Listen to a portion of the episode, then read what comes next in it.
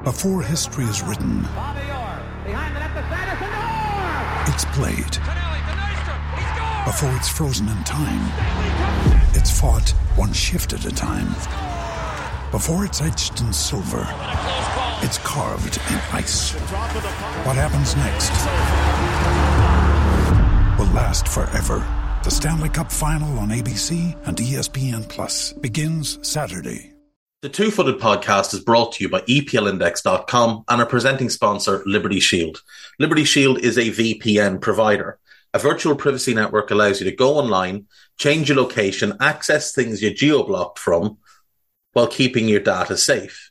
So, as an example, if you are a UK expat and want access to BBC iPlayer to watch Match of the Day or ITV Hub or all four, but you get that message that says this content is not available in your location, a Liberty Shield VPN gets you around that block, allows you to watch whatever you want on those services while also keeping your data safe. And it goes further than that. It allows you to open up Netflix's entire library by just changing your IP address. Liberty Shield is the number one rated VPN provider on Trustpilot with five star ratings across the board.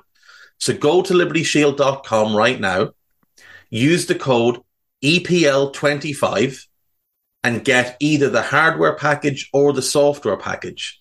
The hardware package is a router that you plug into your existing router and any item you want to change the IP address on, be it your phone or your television, you connect that to the new Liberty Shield router. All other items can remain connected to your existing router. There's also a software package which is instantly downloadable to your device and you can get using straight away. Again, libertyshield.com, EPL25 for 25% off at checkout. We're also brought to you by Home of Hopcroft, a giftware and homeware company located in Scotland but shipping worldwide. Check out homeofhopcroft.co.uk and do check out the EPL Index and Anfield Index shops, which you'll find on Etsy. Use the codes EPL10 or RED10 for 10% off at checkout. And lastly, do remember to check out a Tad Predictable hosted by Tadiwa. That podcast is on this feed before every Premier League match week.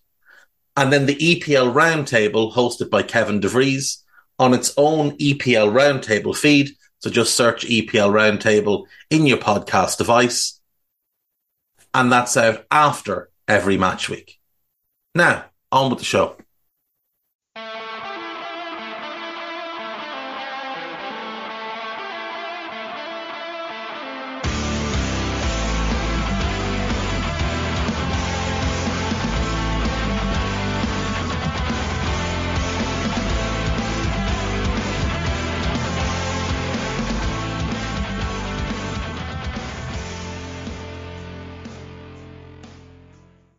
Good, boys and girls? Two Footed Podcast on Tuesday, the 11th of April. Hope you all had an enjoyable Easter weekend or Passover or whatever it is that you're celebrating. If you're committed to Ramadan this year, I hope it's going well for you. Uh, today, we are going to do some winners and losers.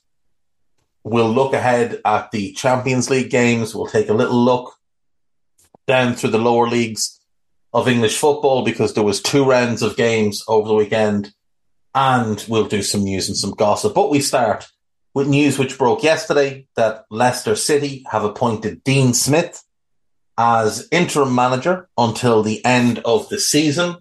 He'll be joined by Craig Shakespeare, who has been his assistant at both Aston Villa and Norwich, and by John Terry, who was an assistant to Dean Smith at Aston Villa. Uh, Terry's inclusion is quite interesting. You'll remember he left Aston Villa to A, pursue other managerial opportunities and then couldn't find another job, and B, to spend more time with his family who are based in London. Uh, he's now moving to Leicester, which last time I looked at a map was more northern than Birmingham. So, you know, bizarre from John Terry, but not at all surprising.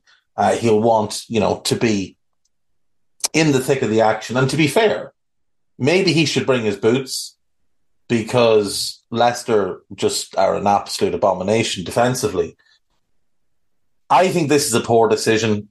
Uh, look, Dean Smith came out after his uh, announcement and said, "Oh, me and my staff, you know, we're used to this type of situation." Okay, well, if memory serves, you took over at Norwich last season in November, mid-November,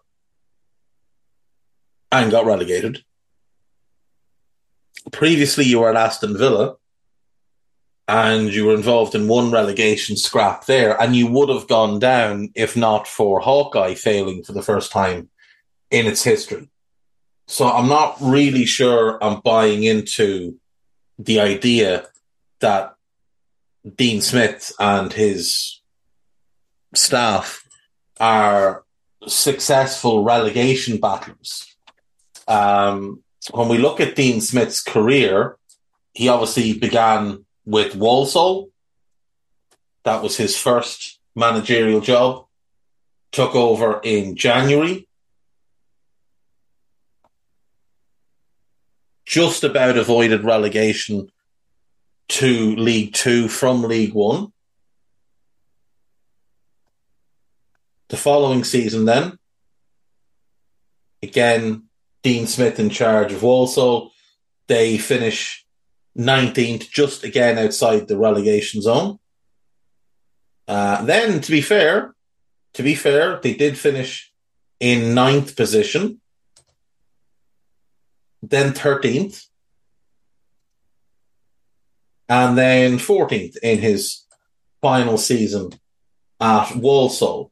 Uh, he did win the Football League trophy, now known as the Papa John's Cup uh, Papa John's Trophy, whatever it is. That was his success there. Uh, he went from Walsall to Brentford, took over Brentford in November 2015, having spent four years at Walsall, winning 32% of his matches. Uh, he joins Brentford in that November. Uh, they had just sacked uh, Lee Carsley had been appointed, sacked after two months. I don't know if he was ever actually permanent manager, but they bring in uh, Dean Smith and they end up finishing ninth. So, you know, they weren't in any kind of relegation trouble when Smith took over. Uh, I think they were up to like 11th or 12th and they ended up finishing um, in ninth, having at one point under Smith dropped as low as 18th uh, after a run of 10 defeats in 13 games, which isn't exactly uh, fantastic. The following season, then, they finished 10th. Nice mid table finish for Dean, which is what he's good at. Uh, the following season, then, they finished ninth. And then in the 18 19 season, having won 39.86% of his games, uh, he left Brentford to go to Aston Villa. And to his credit, this was an outstanding season of management by Dean Smith. He, he took over a team that looked, for all intents and purposes, like they were going to just plod along in the lower regions of the championship, not get relegated, but not have any sort of a hope at the playoffs. Uh, when he took over, when I want to get this right now. He took over the 10th of October. They'd played 12 games. Uh, they were 15th. They were 15th. Um, and to his credit, they went on a really good run. They lost two of his first three games and then only lost five the entire rest of the season. And obviously, there's a lot of games in the championship. But they put together a 10 game winning streak that bumped them from 11th to 5th. They finished 5th. They got into the playoffs. They edged away past West Brom on penalties. And then they beat Frank Lampard's Derby County in the final and got themselves promoted.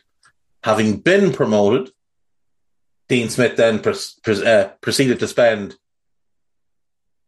a ludicrous amount of money on some very, very mediocre footballers Wesley, Kortney Hause, Matt Targett, Tyrone Mings, nine million on Bjorn Engels, nine million on Trezeguet, eight million on Tom Heaton, 10.2 million on Marvelous Nakamba. Then in the January, he spent eight and a half million on Samatta. That's about as bad as as you can spend that money.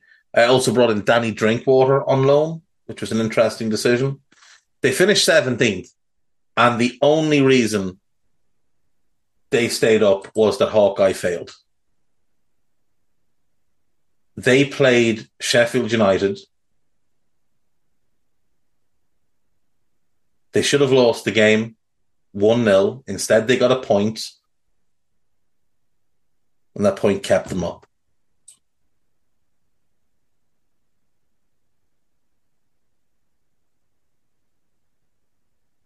Following season, again, they spend a lot of money, but they spend it better, bar, you know, Bertrand Traore and Morgan Sanson, but they spend it better and they finish 11th. And that's fairly respectable. They go into their third season in the league. Again, they spend a lot of money. They lose Grealish, but they buy Buendia, they buy Bailey, they buy Danny Ings. And he is sacked in the November on the 7th of November, replaced by Steven Gerrard. At the time, I can't remember where they were, the 7th of November. They'd played 11 games. They were 16th. They'd lost five in a row. They'd lost seven of their first 11. It was the right decision to sack him. Gerrard was just the wrong replacement. But he's not out of work for long. He jumps to Norwich. And obviously, as we know, it ended in, in relegation. Daniel Farke had been sacked the day before Dean Smith, and Smith was chosen to replace him. They were doomed from the start. Like, there's no other way to look at it. They were doomed from the start. Under Smith, they won four games from the 27 that they played under him. They actually won the game before he took over Farke got sacked. No, sorry, I'm wrong. Farke won his last game, then they sacked him. Then Smith came in. He wins his first game. Then they draw two. Then they lose six in a row. Then they win two in a row. They draw one. They lose six in a row. They draw one. They beat Burnley. They lose five in a row. They draw one. And then they lose 5 0 on the last day of the season to uh, finish bottom and have one of the worst goal differences I've ever seen, minus 61. 84 goals conceded, a shambolic season. Why he continued to play Grant Hanley, I have no idea, but that's what happened. Uh, this season, then, he remains in charge in the championship. They spend a bit of money. Not a huge amount, but they're Norwich. They never spend a huge amount, but they spend a bit of money. And uh, fair to say, things didn't go to plan. He was sacked on the 27th of December. Um, they had got, they had been on decent. They started badly, one point from three. Then they won six in a row. They went unbeaten in nine with seven wins. And then it all just started to collapse. They lost four of five. They won a couple. They lost a couple. And then he was sacked at Christmas when it became clear that they just weren't going to, uh, be a team that does what Norwich had hoped to do. Now, it hasn't gone all that well for David Wagner since he took over. It's not like he's m- massively changed or improved things. Uh, they currently sit eighth. They're in the playoff mix, but they were in the playoff mix under Dean Smith. I, it's just hard for me when a manager fails in the championship like he's done this season. Now, not not that it was a drastic failure, but you know, with, with that talent that was at Norwich, with the infrastructure at Norwich, they'd have gone down thinking we're going to compete to win the league again. And they just didn't. They just didn't. So, you know, it, it does go down as a failure for him.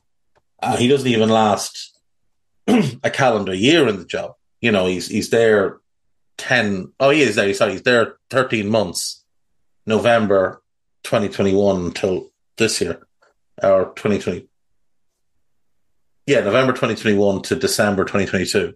So he's there just over a calendar year, but he's been sacked. And that's just not ideal.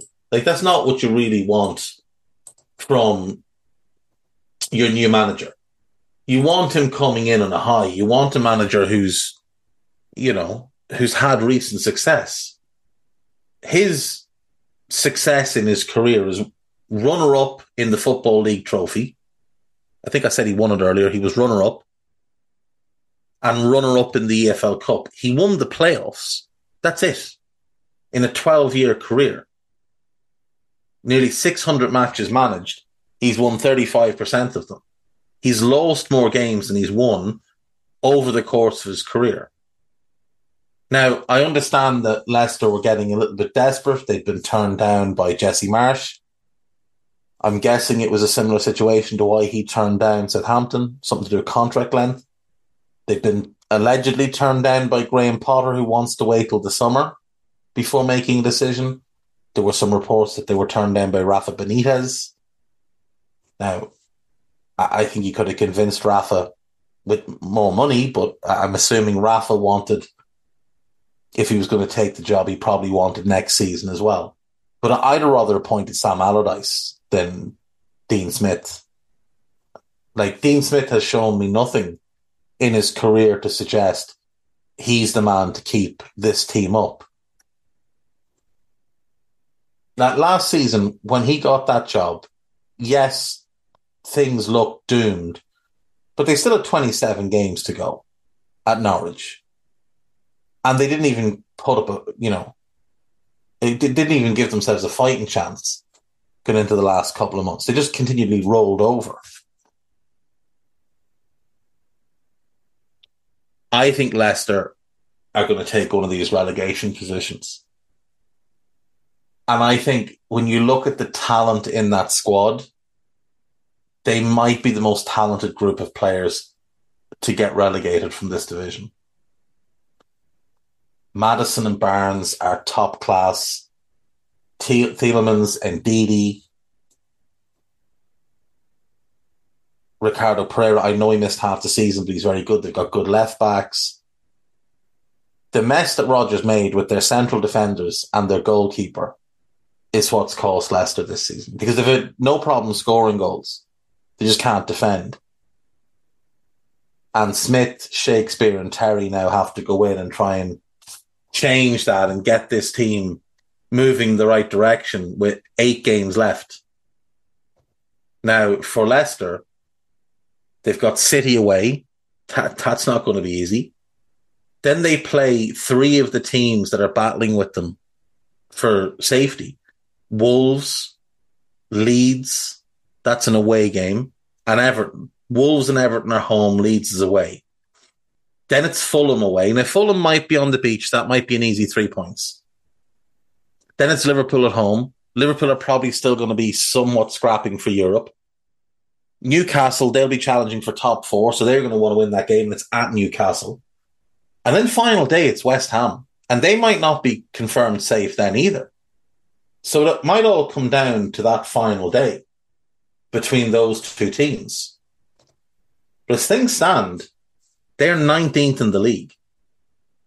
They're two points behind Forest and Everton. They're now four points behind Leeds, five behind Bournemouth and West Ham, six behind Wolves, and seven points behind Crystal Palace. And this weekend, we obviously did see a bit of separation down the bottom of the league. Palace winning, Wolves winning, West Ham winning, despite getting comprehensively outplayed and winning via an own goal that should have been disallowed for a handball in the build-up. They won, and obviously Bournemouth won, whereas Leeds, Everton, Forest, Leicester, and Southampton all lost. So now we have seen a bit of a stretch, but I still wouldn't deem any of them safe. I think Palace will do enough to stay up because they've got Roy and they've got the Roy Hodgson algorithm. I think Wolves should stay up because they've got the talent, they've got a good manager. West Ham have the talent to stay in the division, but they don't seem to have the desire. And Moyes, to me, looks completely lost. Coming up for West Ham next is Arsenal. Like, if Arsenal absolutely tonked the life out of them, Then they play Bournemouth, then they play Liverpool. They'll be right back in the mix. And they've got Palace, City, United, Brentford, Leeds, and Leicester as their la- last six after these next three. So their running's really hard. Bournemouth, I still think will go down, but three wins out of five. Gary O'Neill is giving them a fighting chance. Leeds have the talent to stay up. The performance the weekend was an embarrassment, and we'll get to that. Everton losing to United, there's no shame in that. And they have looked better under Dyche, but they're under threat of points deduction. Forest have lost their way completely. They've completely lost their way. And to me, Steve Cooper looks a little bit lost at the moment as well. I, I don't understand why Jonjo Shelvey is starting Premier League games. I don't understand why Harry Toffolo is starting Premier League games. Someone needs to explain it to me. You've got Mangala and Freuler on the bench. They're better than both central midfielders you started. You're starting Felipe. He's awful. Cooper has lost his way a little bit here. We'll move into the winners and losers. We do that now. Uh, I, I think the Dean Smith thing, I, I think it's a bad appointment, but you have to give him a chance. We'll wait and see. We'll start off with the winners this weekend. Man City are the first big winner. So obviously they went, they hammered Southampton, they took care of business their end. And then Arsenal drop points. So the lead is now six points. Arsenal, as uh, City have a game in hand. If City win that game in hand, we're now talking three points. Arsenal have to go to the Etihad. If City win that game, City are top. So City now know that if they win out, if they win their remaining nine games, which they're absolutely capable of doing, they will be crowned league champions. Arsenal now have to either hope City drop points or go to the Etihad and get something. And Arsenal have a tougher run in than City do. Arsenal have a very difficult eight game run in. Relegation threatened West Ham, relegation threatened Southampton, then City away, then Chelsea, who their entire Roman Abramovich dynasty was built off bullying Arsenal. Then the game I think that's going to be hugely decisive. Arsenal away to Newcastle. They bottled top four there last year. I could see them losing there this year. Newcastle right now look outstanding. Arsenal Brighton. Brighton's going to be really tough. Then they finish with Forest and Wolves, both of whom will probably be in that relegation mix. So that's tough. I can see them losing two of those games. I think they'll lose to City and I think they'll lose to Newcastle. And it wouldn't surprise me if there's a draw there somewhere as well. Whereas for City, they play Brighton. They sorry, they play Leicester next. That's a win. Then they play Arsenal. That's I think they'll win. Fulham away, win. West Ham home, win. Leeds home, win. Away to Everton, mm, could be tough, relegation threatened. Home to Chelsea, second last day of the season, they should win that. Away to Brentford, be tough, but Brentford are probably on the beach by then. They've also got away to Brighton at some point in there. And I could see them drawing away to Brighton. But I think they'll win the rest. So from their last nine games, I have them taking 25 points. From Arsenal's last eight games, I have them taking 16 points. I have City winning the league. Arsenal ending on 89 points, City winning the league by three points. That's how I think it's going to play out. City this weekend make up ground. And now we are in a real title race. And now all the pressure is on Arsenal. All the pressure is on Arsenal. And how will they deal with it? They didn't deal with pressure at all when the volume got turned up at Anfield. And that's why Arsenal will be my first big loser the weekend because I thought they looked very, very ragged and scared when the volume went up at Anfield and Liverpool piled on the pressure. I thought they showed major weaknesses in that game. And I think City are a far more clinical team than Liverpool.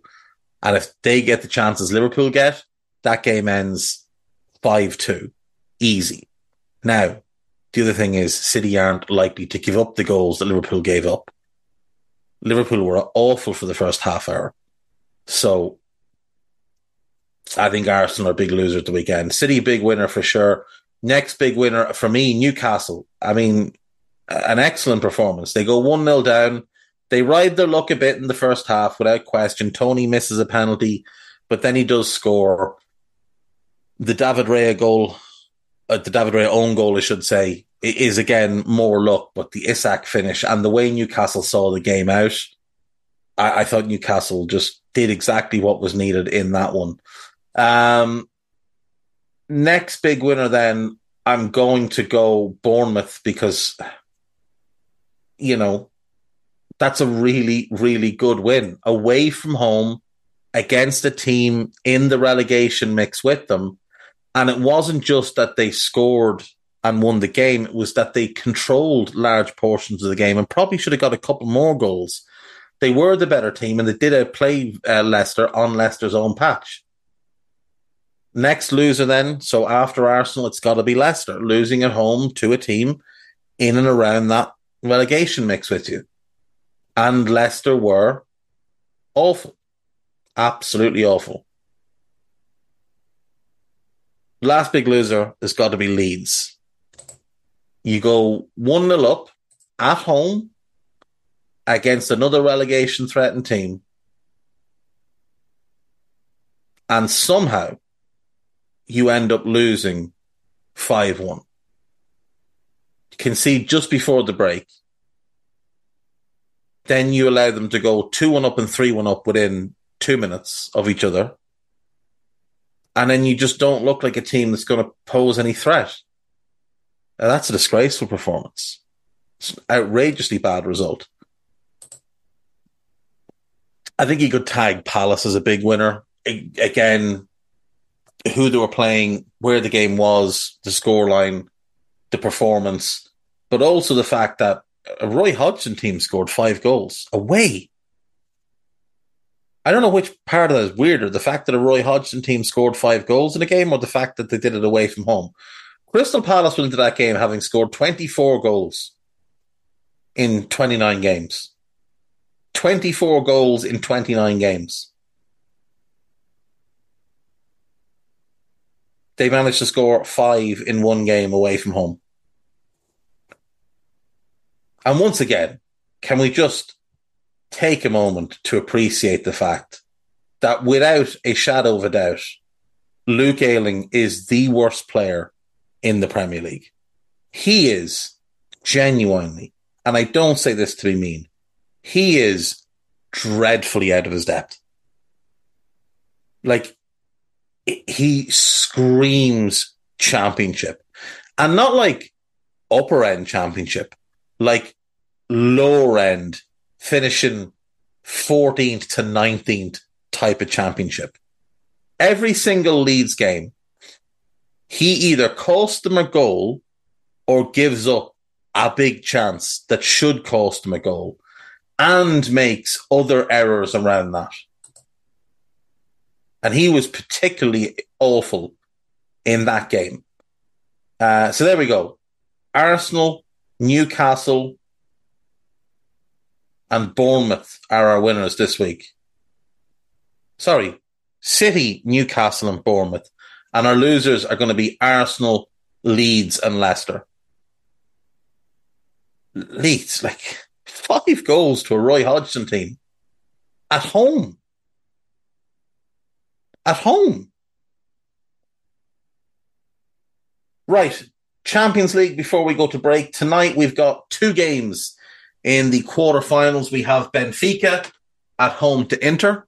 Benfica are in really good form, top of the Portuguese league. and looking like a team set to win a league title. Inter, very, very hit and miss. Very, very hit and miss. It's hard to know what Inter Milan you're going to get for, on a game by game basis because they, you know, they're the type of team that they they can put on a good performance, and we've seen it this season from them. In that game, the last game against Porto, for example, they were really good, managed the game re- really well. They were really good when they played Milan. They were pretty good when they played Juve in the uh, cup last week. Then they draw with Salernitana. They lose to Spezia. They lose to Bologna. Like they're just, I think they're going to miss top four this season. And, and they can't even complain about it. They haven't won in the last four league games. I think Benfica should be favourites to go through from this tie, and I think Benfica will beat them tonight in Lisbon. The other game is City against Bayern. Uh, Bayern now managed by Thomas Tuchel. City starting to look very much like City. And now they have Haaland back as well, which I think adds a new wrinkle to this one uh, because Upamecano has the physicality to deal with him, but he does make a lot of mistakes. I could see De Ligt dealing well with him from a positional standpoint, but he doesn't have the speed or the athleticism to cope with him. Um, Bayern beat Freiburg at the weekend, having lost to Freiburg in the cup during the week. They got revenge in the more important league game.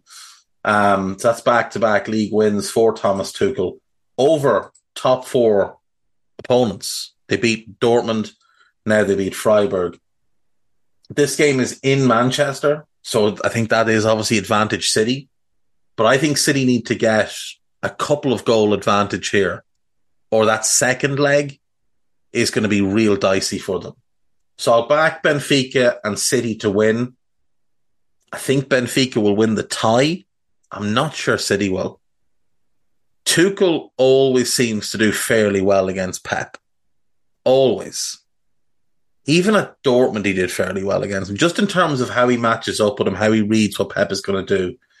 This Bayern team is by far the most talented that Tuchel has ever managed, even more so than the PSG team that he had. I think Bayern can beat City. Now, what that will probably do is it'll just spur City to go on and wipe the floor with everybody in the Premier League. But I do think Bayern can beat City. I think the better games are tomorrow night if I'm honest. But Benfica Inter should be decent, and City Bayern will be a good game of football between two very high level teams, lots of technically gifted players, and two very good tacticians. So I do think that's going to be well worth your while. Uh, we'll take a break. When we come back, we'll go down through just the domestic leagues, and um, we will do the news and the gossip. So we'll see you in a sec.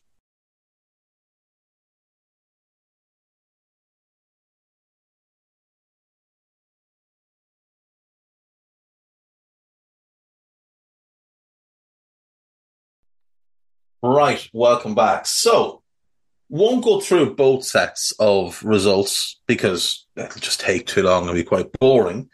Uh, but we'll run through yesterday's uh, championship. Huddersfield 2, Blackburn Rovers 2. Ryan Hedges with a late equaliser for Rovers there. Preston 2, Reading 1. Coventry 2, Watford 2. Luton 3, Blackpool 1. Norwich nil, Rotherham nil. West Brom 2, QPR 2, Birmingham, Birmingham nil, Stoke nil, Hull 1, Millwall nil, Cardiff nil, Sunderland 1, Wigan nil, Swansea 2, Bristol City 2, Middlesbrough 2, Burnley 2, Sheffield United nil. So Burnley, who'd already been promoted on Friday, beat Sheffield United, who are second, obviously, in the league table going into the game.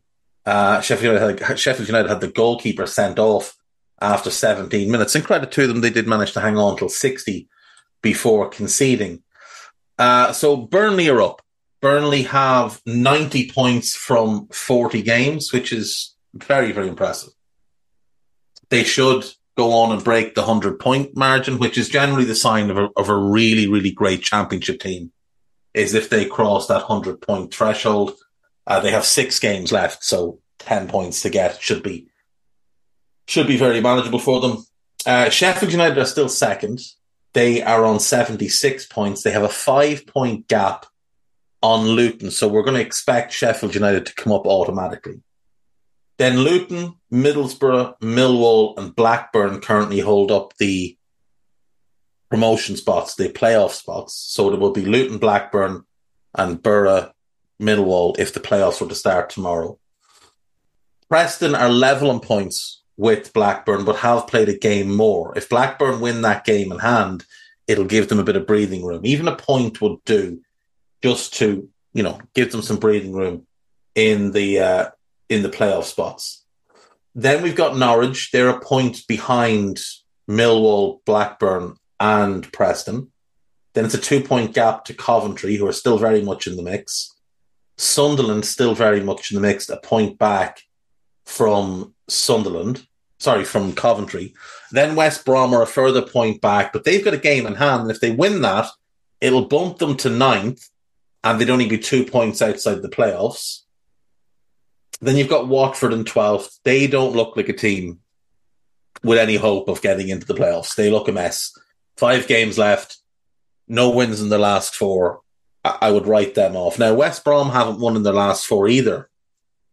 So they've just stumbled at the wrong time. But Carlos Corberán has done a really good job, considering they were in the bottom three when he took over. Uh, Bristol City sit 13th, mid table, 41 games played, won 13, drawn 14, lost 14, scored 50, conceded 50. Goal difference zero. That is the definition of mid table. Uh, then it's Swansea, Stoke, Hull, Birmingham, Rotherham, Huddersfield, who've climbed out of the bottom three.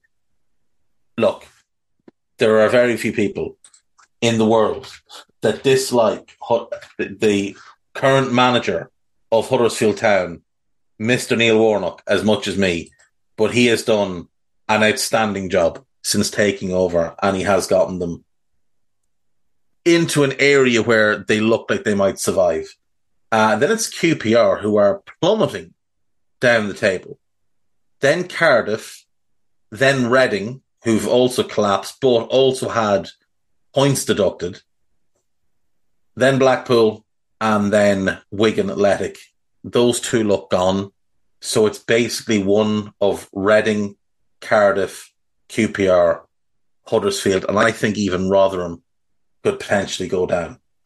Um, in while I'm on the topic, in League One related news, uh, Paul Ince has been sacked as manager of Reading uh, with five games to go. They haven't won in their last eight. He took over on an interim basis in February of 2022.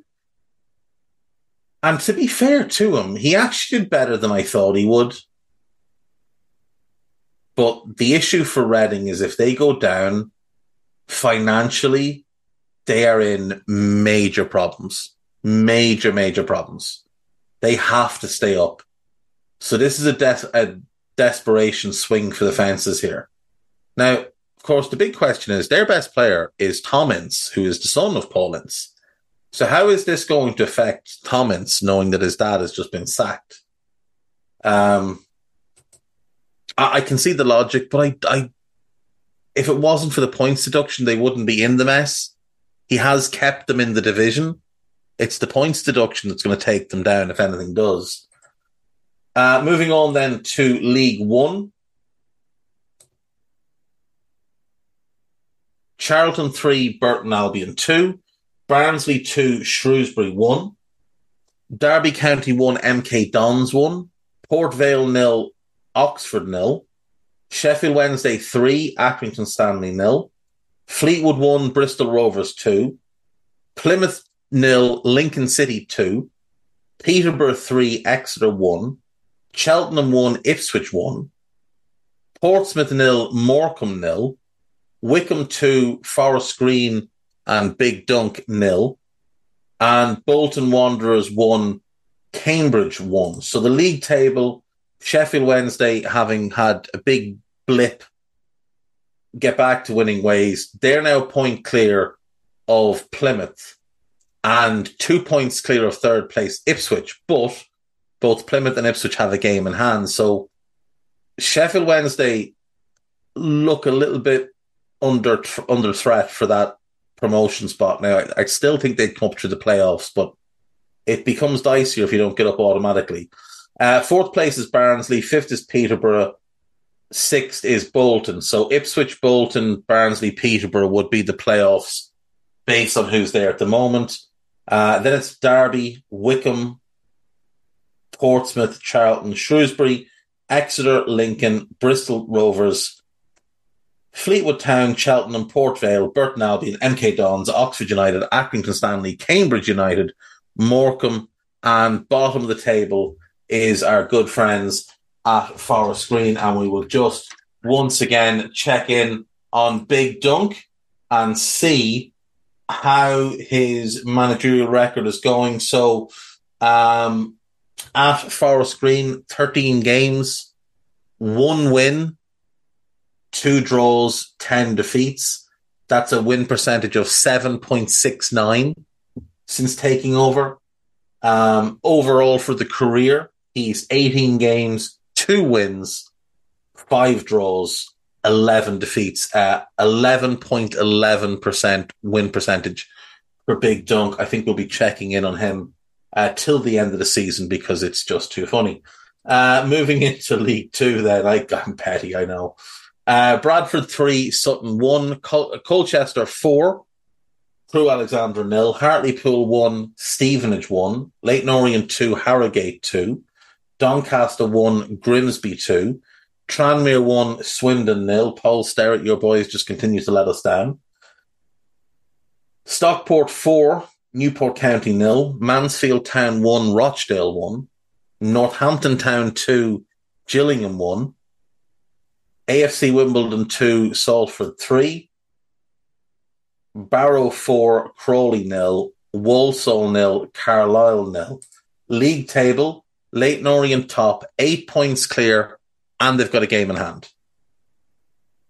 Newport and Stockport are currently in the automatic playoff spots because remember, three go up automatically. But Carlisle and Stevenage are level on points with Stockport and Stevenage have a game in hand. So very, very tight at the top there. Then it's Bradford in sixth, Salford in seventh. They'd be the last playoff team as things currently stand. But Mansfield are a spot below them, one point behind with a game in hand. So with a bit of luck, the season could end with Gary Neville crying, which would be great.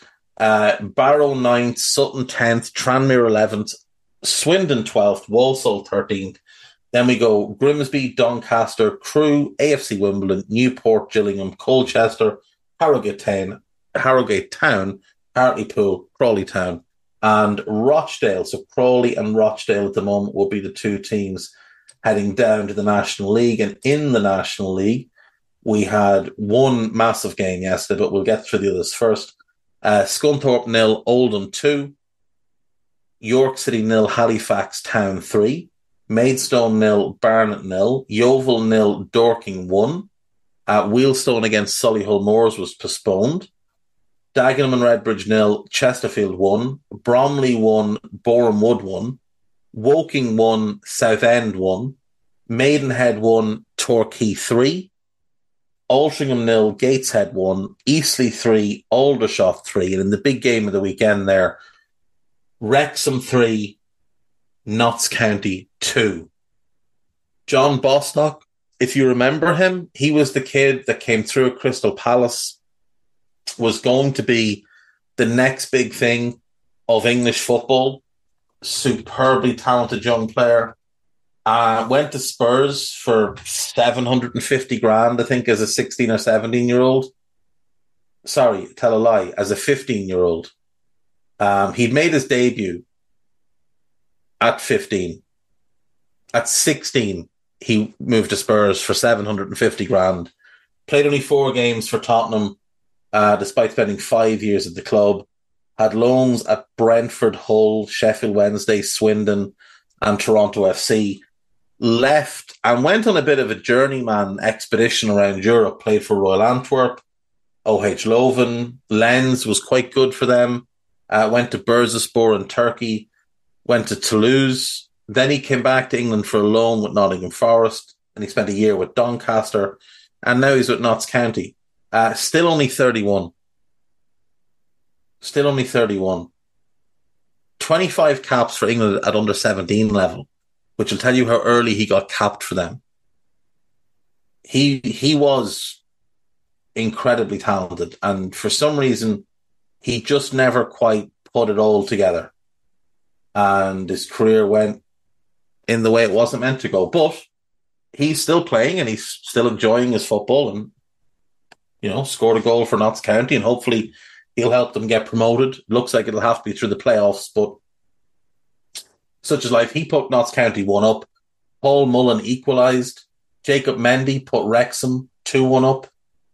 Kyle Cameron equalised to make it 2 2. And Elliot Lee scored for Wrexham to give them the 3 2 win. Um, Notts County also missed a penalty in this game. Now, for the life of me, I can't think who took it or who missed it, but I remember, or I know that it was uh, Ben Foster, Craig Foster, Ben Foster, who saved it. Um, for the life of me, can't remember who who missed the penalty. But uh, yeah, big big moment for Ben Foster. So top of the league is Wrexham, now three points clear of Notts County. Plus they have a game in hand, 103 points to a hundred flat. Then it's a 24 point gap to Woking. Then Chesterfield, Barnet, Bournemouth, Eastleigh, Bromley, Southend United, Dagenham, Redbridge, Solihull Moors, Wealdstone, Altrincham, Halifax, Oldham, Gateshead, York, Maidenhead, Dorking, Aldershot, Torquay, Yeovil, Scunthorpe, and Maidstone. It looks like Maidstone will be the one who end up bottom. They're nine points behind Scunthorpe, and they've only got three games left. Uh, we'll move on to the news. Uh, bad news for Leeds continues to just mount. You'll all remember the curious case of Jean Kevin Augustin. So if you don't, let me give you a brief summary of what happened. Leeds were in the championship in the 2019-20 season. And in the January of that season, in a bid to help their promotion push, they signed John Kevin Augustin on loan with an obligation to buy if they were promoted to the Premier League. Leeds, of course, got promoted to the Premier League. Now, John Kevin Augustin barely played for them. I think he played about 48 minutes. Yeah, 48 minutes. So, because of COVID, the season ended after the original agreement on the loan had ended. So Leeds had sent him back. His loan was until I think I want to say the 30th of June. From whatever date in January to the 30th of June, which is generally the end of the football year. So Leeds sent him back and then went on to, you know, clinch promotion and whatever. Leipzig said, well, hang on a second.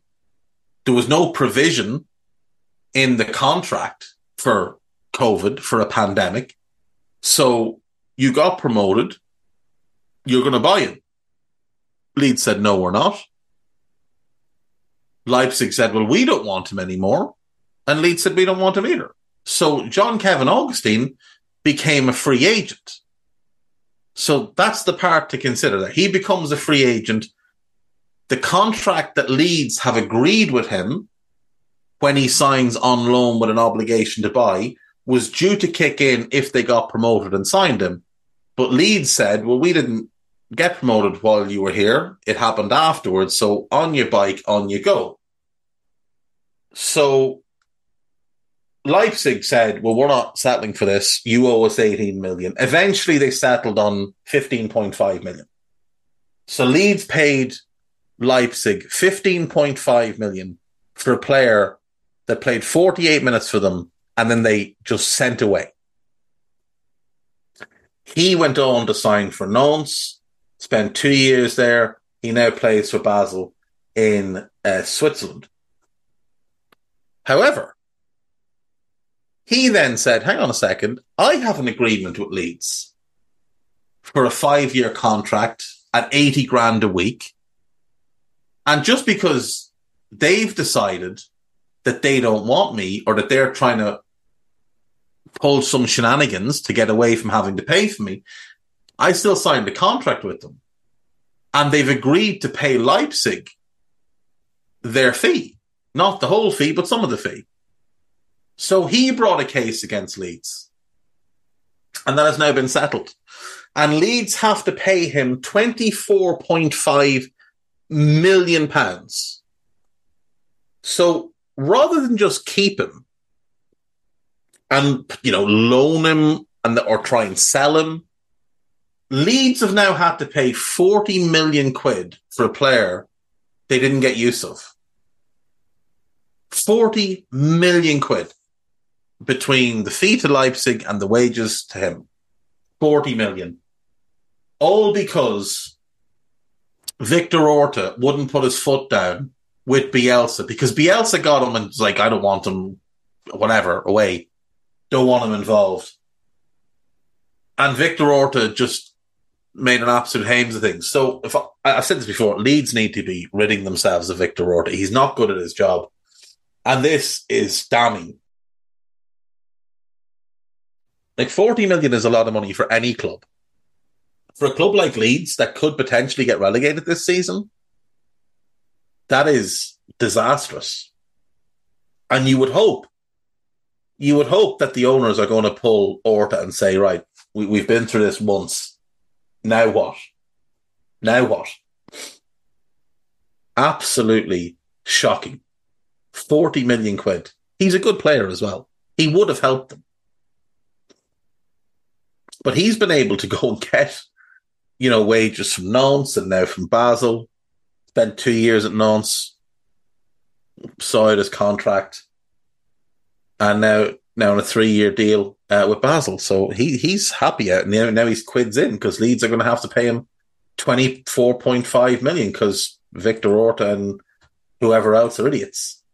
Uh, Alex Baena says he has received death threats following an assault after Real Madrid versus Villarreal. So if you haven't seen this, um,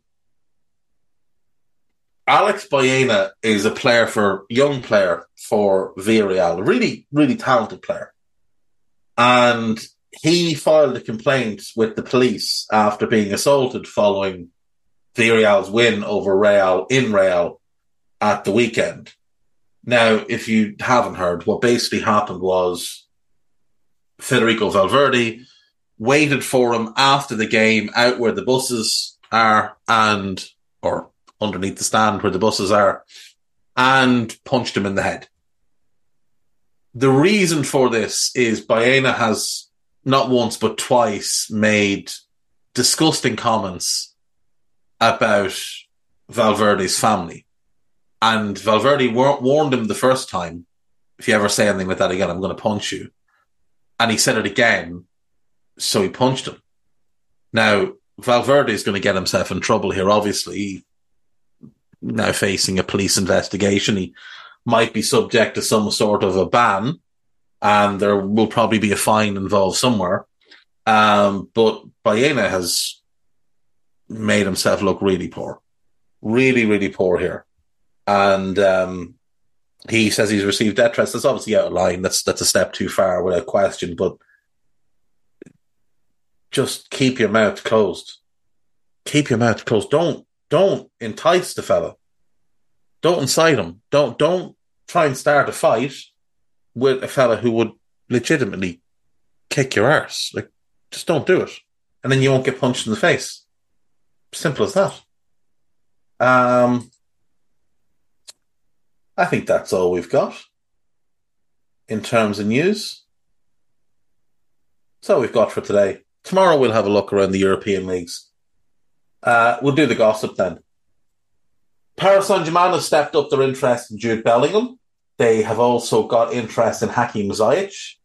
Don't really understand why they would have interest in Hakim Ziyech. He's a good player. He's not good enough for them. Carlo Ancelotti will be considered by Chelsea for a second spell as manager if he leaves Real after this season. Could make sense. Carlo's very good at putting, you know, putting the pieces of the puzzle together. Fiorentina are willing to listen to offers for Sofyan Amrabat this summer. Makes sense. He wanted to leave after the World Cup. They've held on to him. They've had a really good run of form in the second half of the season. And right now, they're probably favourites to win the Conference League. Um, but yeah, the summer's the right time to sell. Former Manchester United boss Ole Gunnar Solskjaer has been included on the shortlist for the vacant manager's job at Club Bruges. So, having appointed Scotty Tuchels, who was a disaster there, now they are considering Ole Gunnar Solskjaer. I that that just screams to me that you don't know what you're doing. It really does. Parker was awful there. Parker's done more in his managerial career to warrant that job than Ole. And Parker had done very little to warrant that job. PSG have dashed Real Madrid's hopes of signing Kylian Mbappe by declaring they will not sell him until the summer of 2024. Uh, Wales midfielder Aaron Ramsey has played enough games to activate a one year contract extension at Nice, but they are in talks over a longer deal. AC Milan will not offer a new contract to 41 year old Zlatan Ibrahimovic. Well, we'll wait and see on that one. Manchester City's Etihad has been chosen ahead of Old Trafford as one of the 10 stadiums to form part of the British and Irish bid to host Euro 2028. It makes sense. It's a it's a better stadium. It's in a better location. The transport links are better. The facilities are just better. That makes sense to me. Um, Aston Villa are in talks with Ollie Watkins over a new deal, fully deserved. Been in great form this season. Feyenoord coach Arne Slot is an outside candidate for the Tottenham job. Sam Allardyce had emerged as a surprise candidate for Leicester, but it's too late for everybody now. Uh, Newcastle are interested in Youri Tielemans. He, he, he's a little bit too slow footed for that Newcastle midfield. Marcelo Bielsa has agreed to become the new coach of Uruguay. I couldn't be more excited by anything in football. This is magnificent. Bielsa with Valverde, Ugarte, Bentancur, Darwin Nunez. That is going to be loads of fun. Mateo Retegui, who is on loan at Tigre from Argentine rivals Boca, uh, Boca Juniors, says his next club will be in Europe after scoring on his Italy debut against England. Eintracht Frankfurt and Inter Milan want to sign him. That's according to the spoofer with the catchphrase, so we'll see. Uh, Luis Campos should keep his job as Paris Saint Germain's football advisor this summer, even if Christophe Galtier is sacked. Uh, Galtier, I would imagine, heavily regrets the decision to take that job. Liverpool are preparing for a summer rebuild with Aurelien Tchouameni high on the agenda. If he did become available, I would I would bet money that Liverpool would be interested because they wanted him so so much last summer. Uh, Newcastle and West Ham are the front runners to sign Wilf Zaha on a free this summer. I would imagine Newcastle probably are ahead in that race, given you know where they're going and where West Ham are. Newcastle have also been long-term advi- admirers of Scott McTominay, but Manchester United want at least at least fifty million for the Scotland midfielder. He isn't worth thirty million, let alone at least fifty million. Get the fuck. Victor Osimhen has emerged as a target for Manchester United and Chelsea. Well, if Scott McTominay is at least 50 million, Victor Osimhen is at least 300 million to you, Manchester United. Um, United hope United's hopes of signing Harry Kane have been boosted by Bayern Munich's reluctance to get involved in a bidding war. Arsenal are interested in signing Ridley Baku. He's a decent player. Former Leeds boss Jesse Marsch has agreed to take over uh, he had agreed to take over at Leicester, and then it all fell apart.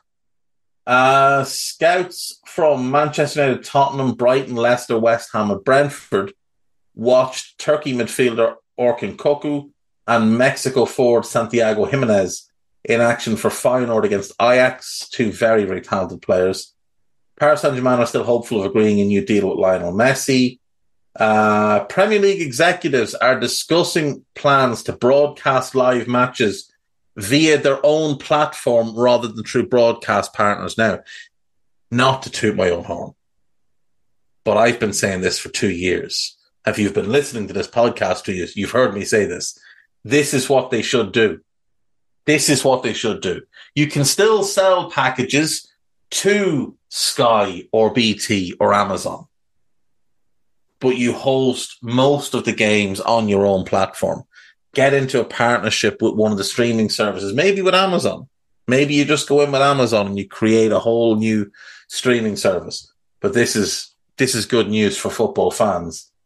Ex Chelsea and Brighton boss Graham Potter wants to become the next Southampton manager if they remain in the Premier League. Uh, that surprises me. But I can understand him wanting to move back to the South Coast. Uh, let me just go back one sec. The reason it, it the Premier League hosting the games on their own platform is a good thing is because they're cutting out the middleman and all the money goes to them, which means they can charge a much lower fee than what Sky and BT charge. Because when, remember, Sky and BT are also charging you for all the other crap that they show. But it's, you know, they're paying so much for the Premier League and they don't have nearly as big a viewer base as the Premier League can get because they can just do it all themselves. So this this should mean that the cost of watching games drops significantly. Uh, Barcelona are open to offers for Ansu Fati, Raphinha, and Ferran Torres. Aston Villa are planning to break their transfer record again this summer with another huge spending spree. It is Football Insider, it is Wayne, Wayne Veysey, so probably tripe, to be fair. Uh, Liverpool and Chelsea will try to sign Alexis Mac Allister. Crystal Palace are looking at Jack Clarke as a potential replacement for Louis Sa- for, for Wilf Zaha. Uh, he's not ready for that kind of role. He's he's been really good for uh, Sunderland this year, but he's not ready for that. Um, Ousmane Dembele will hold new talks over no, sorry, Ousmane Dembele's contract talks have stopped as Barcelona are unable to offer him a pay rise because of their financial mess. Barca are monitoring the progress of Arda Güler at Fenerbahce, super talented midfielder, but they can't afford him. Saudi Arabian club Al Hilal are working to sign Sergio Ramos as a free agent this summer. It's about the right level for him. Watford's English left back Harry Amass is set to join Manchester United, despite interest from Chelsea and Manchester City. West Ham will look to appoint David uh, Rafa Benitez if they sack David Moyes before the end of the season. Again, it's Peter O'Rourke, so probably spoofing, but could see it for certain. Uh, former Leeds manager Jesse Marsch decided to take the last job. That's fine.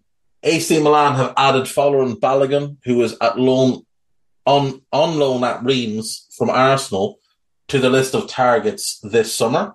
Um, Tottenham have registered an interest in Hakim Ziyech. I doubt it.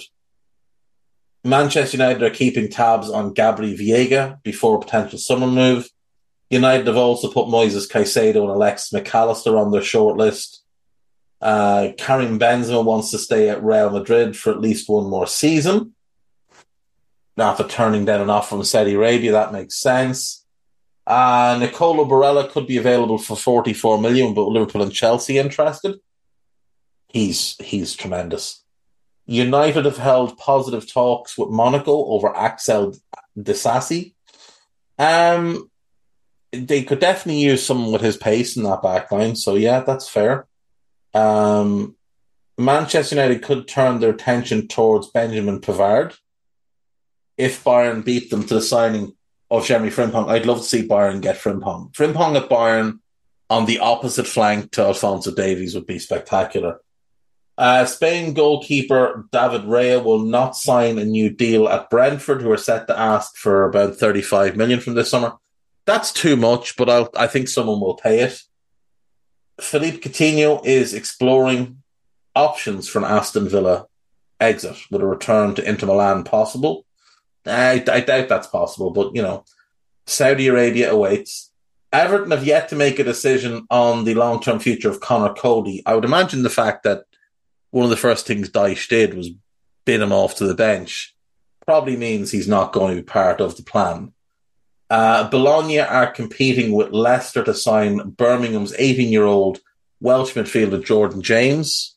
Bologna have done really well at picking up talented players uh, from England on the cheap in recent years, and I think he'd fit the bill for them. Adrien Rabiot says he will will wait to the summer to discuss a new deal with Juve. I, okay. Uh, Borussia Dortmund's 33 year old Germany winger Marco Reus, whose contract expires this summer, is set to sign a new deal despite having to take, take a pay cut. He wants to stay there forever, so I think he'll take whatever they offer him.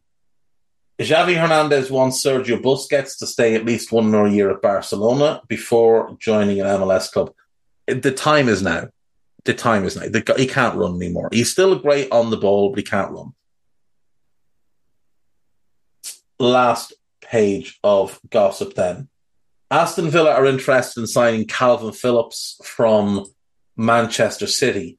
Uh, again, Wayne Veysey likely spoofing doesn't really make sense unless Kamara was leaving, because I don't see Kamara and Phillips as a great fit together. Maybe though, I don't know. Uh, England defender Ben Chilwell has set to sign a new four-year deal at Chelsea. Lionel Messi's father, who's also his agent, has met with Barcelona, but no transfer proposal was offered because they have no money and can't sign anybody. Uh, Marco Reus taking pay cut. West Ham are monitoring Aaron Wan-Bissaka.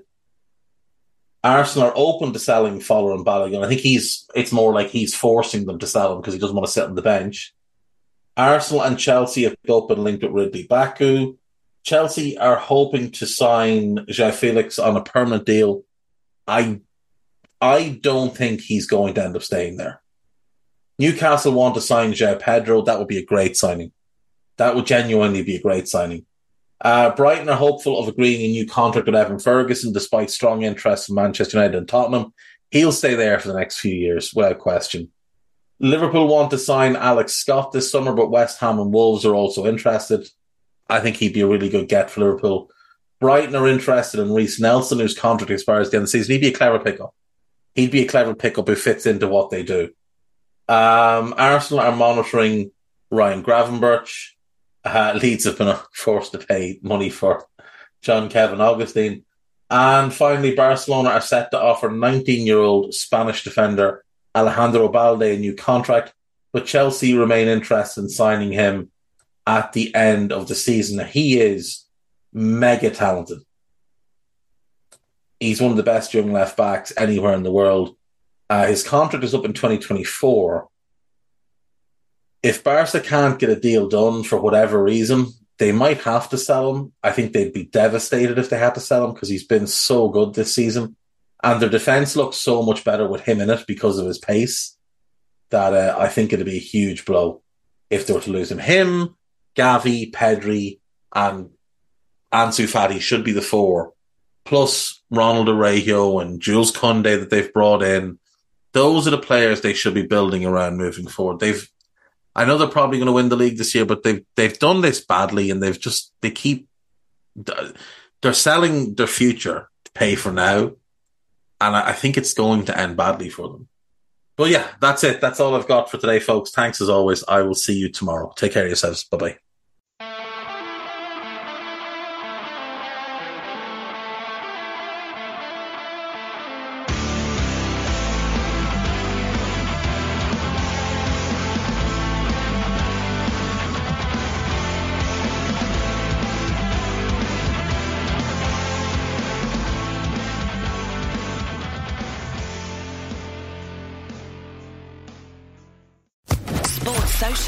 Podcast Network.